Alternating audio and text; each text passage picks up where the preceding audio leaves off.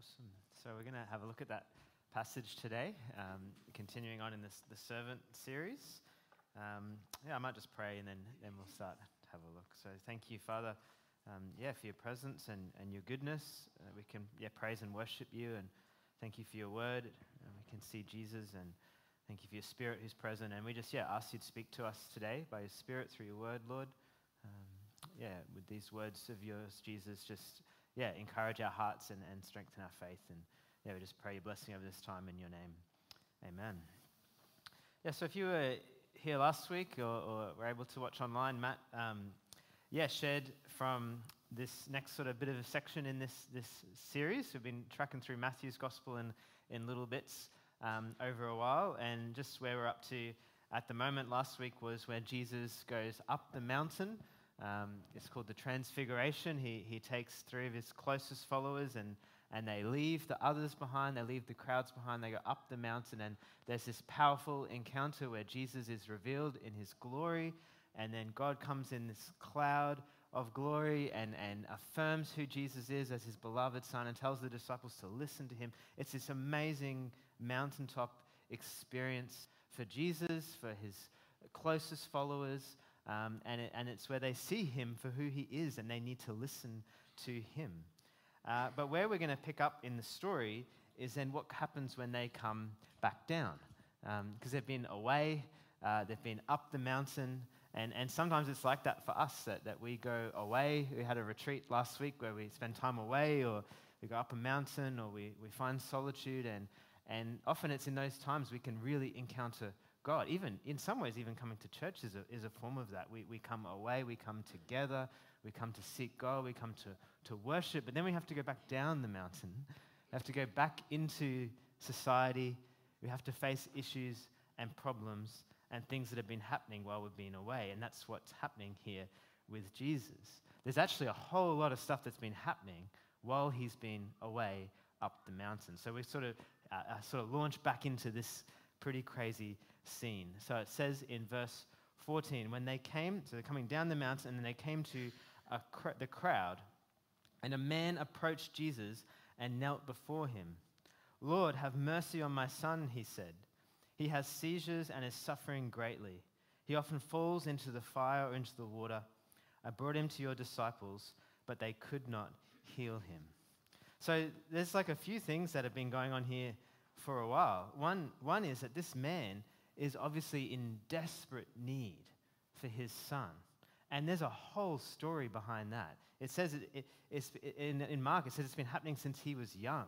So this, this boy has been suffering for years. This father has been suffering for years, trying to help his son, and then rec- recognizes that Jesus and his disciples have power to do that. So Jesus, he comes but Jesus is not there. He's up the mountain. So he brings his son to his disciples in hope that someone can help my son, and they can't. They're unable to help. And now there's all these people around that not doesn't say what happened, but perhaps it's just this crazy scene, probably. This boy maybe having a seizure. The disciples are not able. There's, it's almost become a bit of a public spectacle now. The crowds are, are viewing this, perhaps even maybe accusing them of being weak, saying maybe, Where, where's Jesus? Uh, in Mark's version of this, we'll, we'll kind of compare and contrast a bit. It says that the scribes are arguing with the disciples. So there's just, it's just this chaotic scene, but at the middle of this scene is this father in desperate need for his son and disciples who are facing a massive problem. So, in many ways, the disciples of Jesus who stayed down the mountain didn't get to see him, didn't have the mountaintop experience, but they have kind of faced their own mountain, which is this massive situation that's just too big for them. In this story, we see Jesus' disciples face a situation that's too big for them, and they find themselves powerless. There's a word that gets repeated here. It doesn't really, it's not obvious in English. In, in the NIV, it's just translated that they could not heal them. But it's this word that really means that they were unable. It comes up three times in this passage. It's really the focus that the disciples are facing a desperate need of this son, of this father, but it's too big. They, they can't help. They've found that they are powerless. And this is surprising, maybe in some ways, because earlier in Matthew's gospel, Jesus has shown that he has power, and he's even given power to his followers. And there's times when his followers have gone out and have healed people and have helped people with this problem of, of spiritual evil or, or demons. He, they've, they've done powerful things, but now they can't do it. This one's too big, it's too difficult. The pressure from the crowd is too much. Jesus is not present. They are overwhelmed, and it's just too hard. They can't help this man in need. So, as we go through, again, we, we kind of try and place ourselves in these, these stories and, and just sort of track with what God's saying to us in the midst of this. And I think there's a, there's a parallel because often we face situations that are too big for us that actually leave us feeling powerless. You might even have one at the moment, most likely. Most likely everybody does right now. Have something, some mountain, some issue that just feels too big. Or if not, it probably won't be long. Uh, even this week, I, I just had some time when I was just facing something and I just felt that it's just too big. I just, I can't do it. It's too hard. And, and you just can have that sense of actually, I just don't have power. I'm unable.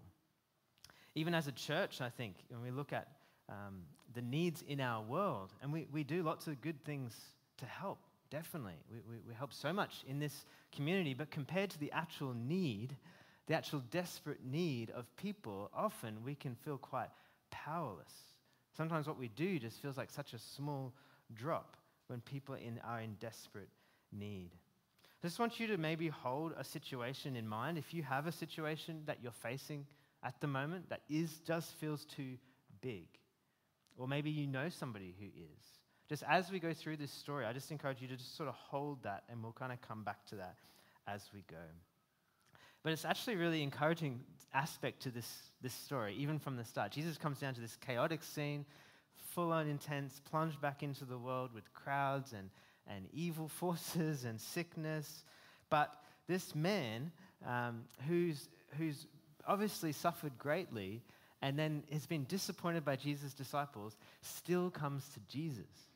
It's actually so encouraging that, that, that when Jesus comes down, he runs up to Jesus. He, he casts himself at his mercy. And we see just because the disciples couldn't help, this man still thinks maybe Jesus can.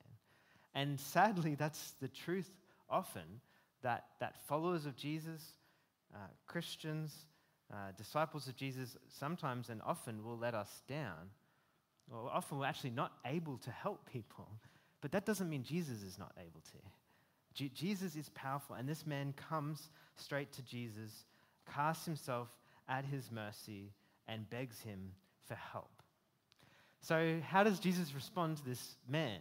It's pretty, probably not what you would expect him to say. He responds to this man's desperate cry for help by saying, You unbelieving and perverse generation. He doesn't talk to the man. He doesn't even really talk necessarily to the crowds or to the disciples. He talks to a generation. He, he talks to like everyone alive at that time in Israel and says that they're unbelieving and perverse. And he says, How long shall I stay with you? How long shall I put up with you? It's this idea that Jesus is actually not from here. Uh, he's just gone up the mountain. We've seen that. He's the Son of God. And he comes back in, and then he recognizes actually, this is not really where he belongs. He's come to earth, and people have not received him. And there's this sense of frustration.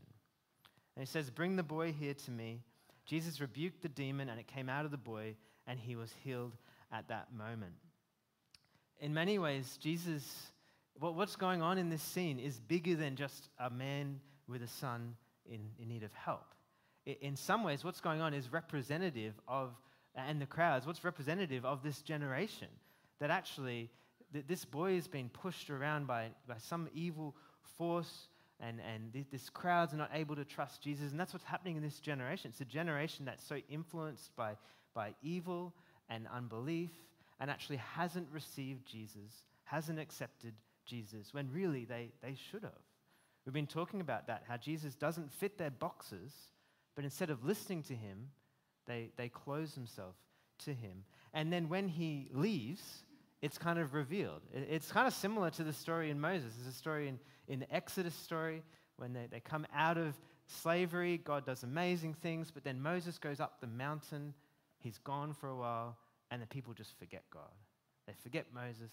They start worshiping other gods. They show that actually they, they are totally disloyal to God. And in some similar way, it's like that. Jesus goes away for a while, and the crowds are even more close to him. Uh, even the disciples are not believing him. That there's, there's just this influence that is drawing them away from Jesus. And Jesus obviously seems a bit angry here, but he, he's slow to anger. Uh, it's just been a long history already of being continually rejected and, and misunderstood and not listened to. And he's just been up the mountain and affirmed by his Father that he is the Son of God and comes down to people again who have rejected him. And this grieves him. But it's not just the generation. Then in the next section, we see the disciples as well. It says, The disciples came to Jesus in private and asked, Why couldn't we drive it out? And he replied, Because you have so little faith. So it seems like a situation that's too big for the disciples. That's just, it's just too difficult. It's too hard. There's too much pressure from the, the crowds. But Jesus diagnoses the problem much deeper. It's actually that the Jesus disciples aren't powerless because their situation is too big, but because their faith is too small. It seems like they should have had enough confidence in God to see this man healed. They, they should have. In, the, in that context and in that presence with what they know of Jesus and the power that Jesus has given them, or, or the crowd should have recognized at least that Jesus has so much power that, that he can deal with this Maybe he's up the mountain, but he could be back soon. We'll just wait. We don't have to freak out. Like, like they should have been able to trust, but they don't. And this is Jesus' diagnosis that the, the issue is not the problem's too big, but their faith is too small. They don't really trust him, they don't believe him. And this is true for us as well. Often we, we face big problems where we feel powerless, but we aren't powerless because our problems are too big, but because our trust in Jesus is too small. Jesus makes this link here between power and trust, between being able and having faith. And he says the reason they're not able is because they have so little faith. And often this is true for us as well, that there's issues we face big problems, challenging circumstances, but the, the real battle, the real core issue is always do we trust God? Can we trust God in the midst of this? And if we find that we can, often there's power to deal with that. It doesn't necessarily mean the situation will go away in a, se- in a, se- in a second, but it means that even there's, there's strength to face impossible situations and to see them shifted. But often we actually don't realize that actually we lack trust in Jesus. So there's a great quote on this, diagnosing the root of a problem, which is quite honest. Dale Bruner says it this way The root of our problem, and we know it deep down inside, is that we do not really believe. We, disciples, do not really believe. We tend to locate our problem in less deep locations in our temper, weaknesses, habits, lusts, addictions, moods, vanities, or ambitions. But in fact, the root of all such bitter fruit is our failure to believe God. It's so honest, right? We call ourselves believers, but often we don't believe. Often we don't actually trust God. What's encouraging, I think, though, is that that's true of Jesus' disciples. Jesus' disciples are never commended for having faith. Never. Not in Matthew's gospel, at least. I haven't really studied it full on in the others. But in Matthew's gospel, disciples are never commended for having faith. Jesus continually calls them little faiths. That's like, it's like a name that he gives them. They're little faiths. Uh, he commends some people for great faith, but they're not even disciples of Jesus. They're, they're outsiders. They're people from other culture. They're, they're a Roman centurion. They're just people in desperate need who cast everything on, on Jesus. And Jesus is surprised and says, Oh, wow, you have great faith. But he's often surprised that his disciples don't have faith or don't have confidence. Um, and obviously, they have enough trust in Jesus to follow him, to, to give up everything and, and follow him. They do that. But then, when there's a storm, when they don't have enough bread, when there's pressure from a crowd, when Jesus is up a mountain, they don't trust. It just, it just disappears. So they, they have enough faith to follow him, but not to actually, when their faith is tested, it seems like it's not there. They actually, they have such little faith, they can't actually use it under pressure. And this is, again, true of us today that often the core battle we face is not the issue of our circumstances, but the issue of can we trust God no matter what? Can we trust God in the midst of whatever we face? And if we're honest, often we don't. At least not as our first response. Or not, or not if we have other options. We'll try some other things, and if they really don't work, maybe we'll have to trust God. Rather than actually just believing Jesus. Our presenting problems are not the root issue. And Jesus um, is a good doctor, so he gets to the root, and the root is actually trust. Will we trust? Will we believe? Our powerlessness is because of our lack of faith. So then, what's the solution? We probably think, well, okay, if we face big problems, we face challenging circumstances, we face mountains in our lives, well, we probably need more faith. Therefore, we need great faith, even. Big issues require big faith. That's a, that's a thing that might make sense. We might even come to church knowing that we don't have much faith and that we need more faith. We might come even feeling bad that we don't have enough faith, beating ourselves up that we don't have enough faith, trying to work up faith, which is not a good idea. It's, faith is not something that you can just push hard to do. You kind of either trust someone or you don't. And you can choose to trust them, but you can't work up trust. Um, but Jesus gives a really surprising and really encouraging answer to us, believers who often don't believe. He says this Truly, I tell you. So he's speaking, really emphasizing this. The word is amen. I tell you. Truly, I tell you. If you have faith as small as a mustard seed, you can say to this mountain, Move from here to there, and it will move. Nothing will be impossible for you. That's a crazy thing to say, right? And he says it, he's saying it seriously, like truly. He's, he's serious about this. It's probably not what we would have expected him to say. He says that the problem is such little faith, and he says the solution is that you actually only need a little faith. You need the smallest amount of faith. Jesus' disciples only need the smallest amount of faith to see the biggest obstacles removed. It's not that they need really great faith. He says you need faith as small as a mustard seed. Obviously, Jesus is, is emphasizing this. He's speaking metaphorically, using these pictures of, of seeds and mountains, and he's using hyperbole. He's talking about absurd things like mountains moving, impossible situations, and saying actually they are possible with the smallest bit of faith. So we might think that if we face big problems, right, big mountains, if we face impossible situations, we need to be people of great faith. And great faith is good, right? But Jesus says, no.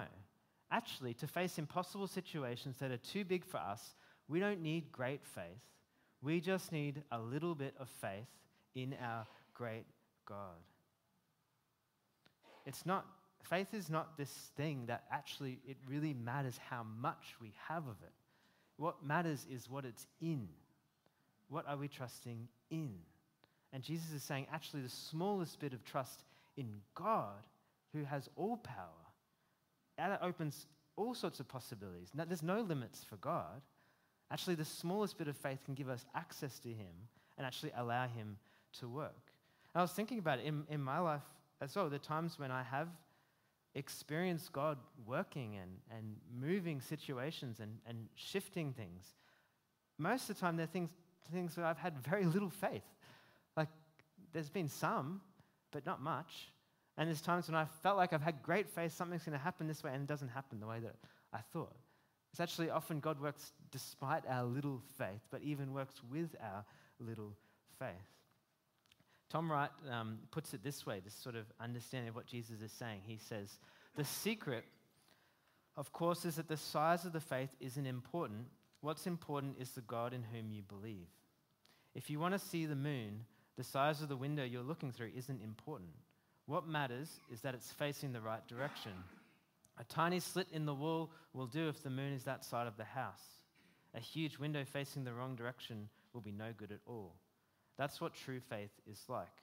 The smallest prayer to the one true God will produce great things. The most elaborate devotions to a God of your own making, or indeed someone else's, will be useless or worse. This is so powerful, I think, because it, faith, really, when we, Jesus talks about faith, is confidence in God. It's believing God. And, and too often we can actually put the focus on our faith. We need more faith. We need to trust God more. We need to make it do better at trusting God, which is about us. like, but the whole point of faith is actually recognizing it's not about us. Actually, we can't, but He is able. We can actually look to Him and trust Him. Actually, faith, faith is really just casting everything on Him. Not, it's not trying to work up something so that we have enough of something that we can go and do something. It's like faith is not a resource we use for ourselves, it's actually placing all confidence in God. As we see this in this parallel of this story in, in Mark. In, in Mark's version of this, this interaction, there's more details and there's more interaction with the man, and there's this famous um, yeah, saying of this man that's so encouraging. And so I'll just read some of this from Mark 9, from verse 21. It says, Jesus asked the father, How long has this been happening to him? And he said, From childhood and it often casts him into the fire and into water to destroy him. But if you can do anything, have compassion on us and help. And Jesus said to him, If you can, all things are possible for one who believes. Immediately the father of the child cried out and said, I believe, help my unbelief. It's, it's this, there's, there's two things in this, I think, right? It's possible to believe and not believe at the same time. And if we're honest, that's probably most of us, right? We call ourselves believers in Jesus, but often we don't believe him. We don't trust him. But there's something in us that does, and there's some parts of us that don't. And what's so encouraging is that God looks at the part of us that does. He sees the part of this man that believes. Jesus says, if you've got the smallest mustard seed of faith, that's enough. So we don't have to focus on, oh, we have all these struggles and we have all these doubts and we have all these problems. Like, actually, is there a small bit of faith? Take that to God. He sees that. He values that. He can work with that. Actually, that's all that's needed.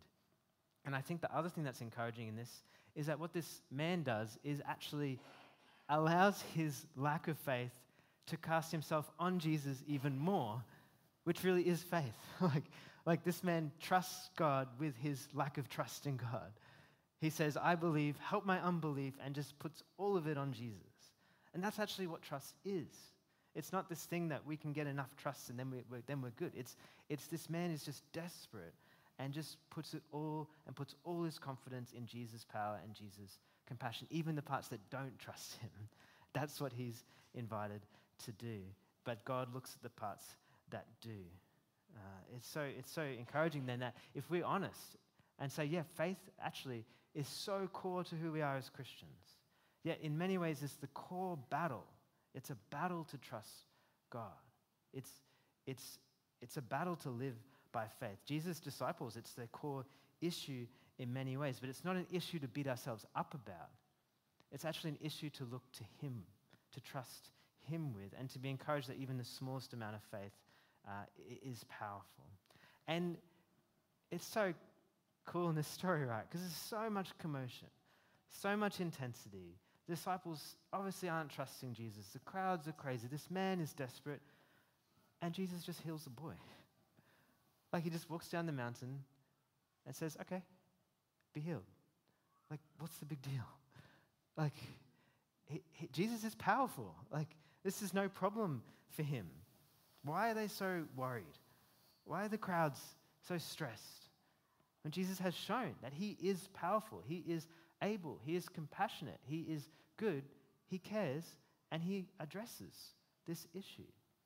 And Jesus has taught that already that God is a father who knows, who cares for birds, who cares for flowers, who cares for people. There's, there's no problem. He can solve it in a moment.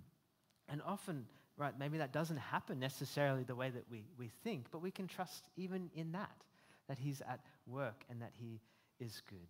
Jesus has revealed just before this that He's going to be a suffering servant. So maybe the disciples have started to think that Jesus is actually weak, but Jesus is not weak. He is he's powerful. And even the way that he goes to the cross is powerful and will defeat once and all, once and for all, the power of this evil force at work. So they can trust him. So as we respond today, um, you might have been having some sort of picture or some sort of mountain, some situation right now that's just too big. And just with what Jesus has taught, I just thought we could go through a bit of a prayer activity to, to just respond to God in that. So um, I sort of finished the teaching there, and I just want to lead us in a, in a prayer response. Um, so to do that, I just encourage you to, to sort of maybe switch modes a little bit, less listening, teaching mode, and more prayer, being coming aware of God. And I'll just sort of lead you, lead you through a response. So just encourage you to, to just, yeah, picture um, whatever it is might be at the moment that's just too big. You might like to close your eyes. Uh, to do that, you might like to look at that picture of a mountain up there and just picture that situation as a mountain? Facing something that's too big and just feel powerless. And then just using your imagination and just sort of being open, open to God. If you can kind of picture that mountain of that problem, but then start to picture God in comparison to that.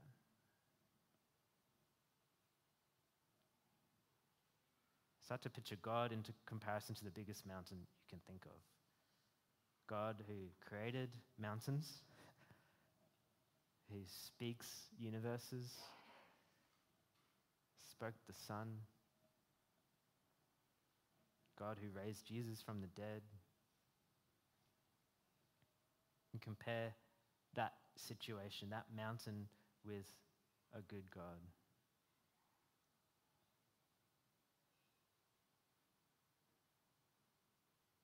And then just take this, even the smallest bit of you that believes that that God is the true God, and trust that situation to Him.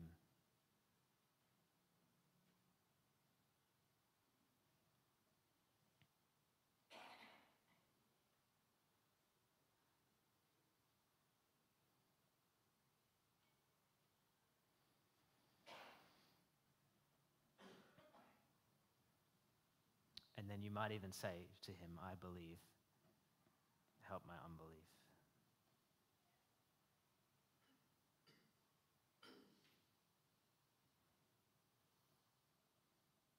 And you might even listen like Elijah did and heard a still small voice that shifted things.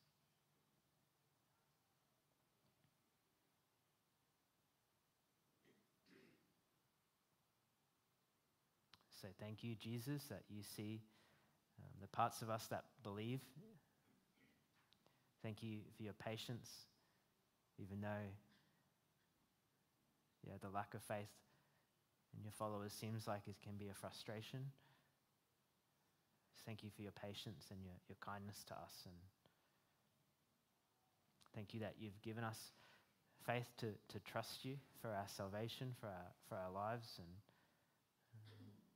just pray, God, for faith to believe you when under pressure, when facing situations too big.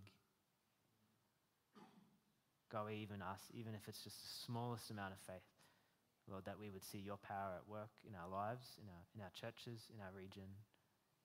We ask that you'd give us strength to help people in need all around, Lord. Not because we have power, but because you do, because you care, because you're at work. We just place our confidence in you afresh today. We just ask Jesus that, yeah, your words would go deep into our heart, shift our minds. And yeah, we just say, You are able, Lord. You are King. You are Savior. You are good.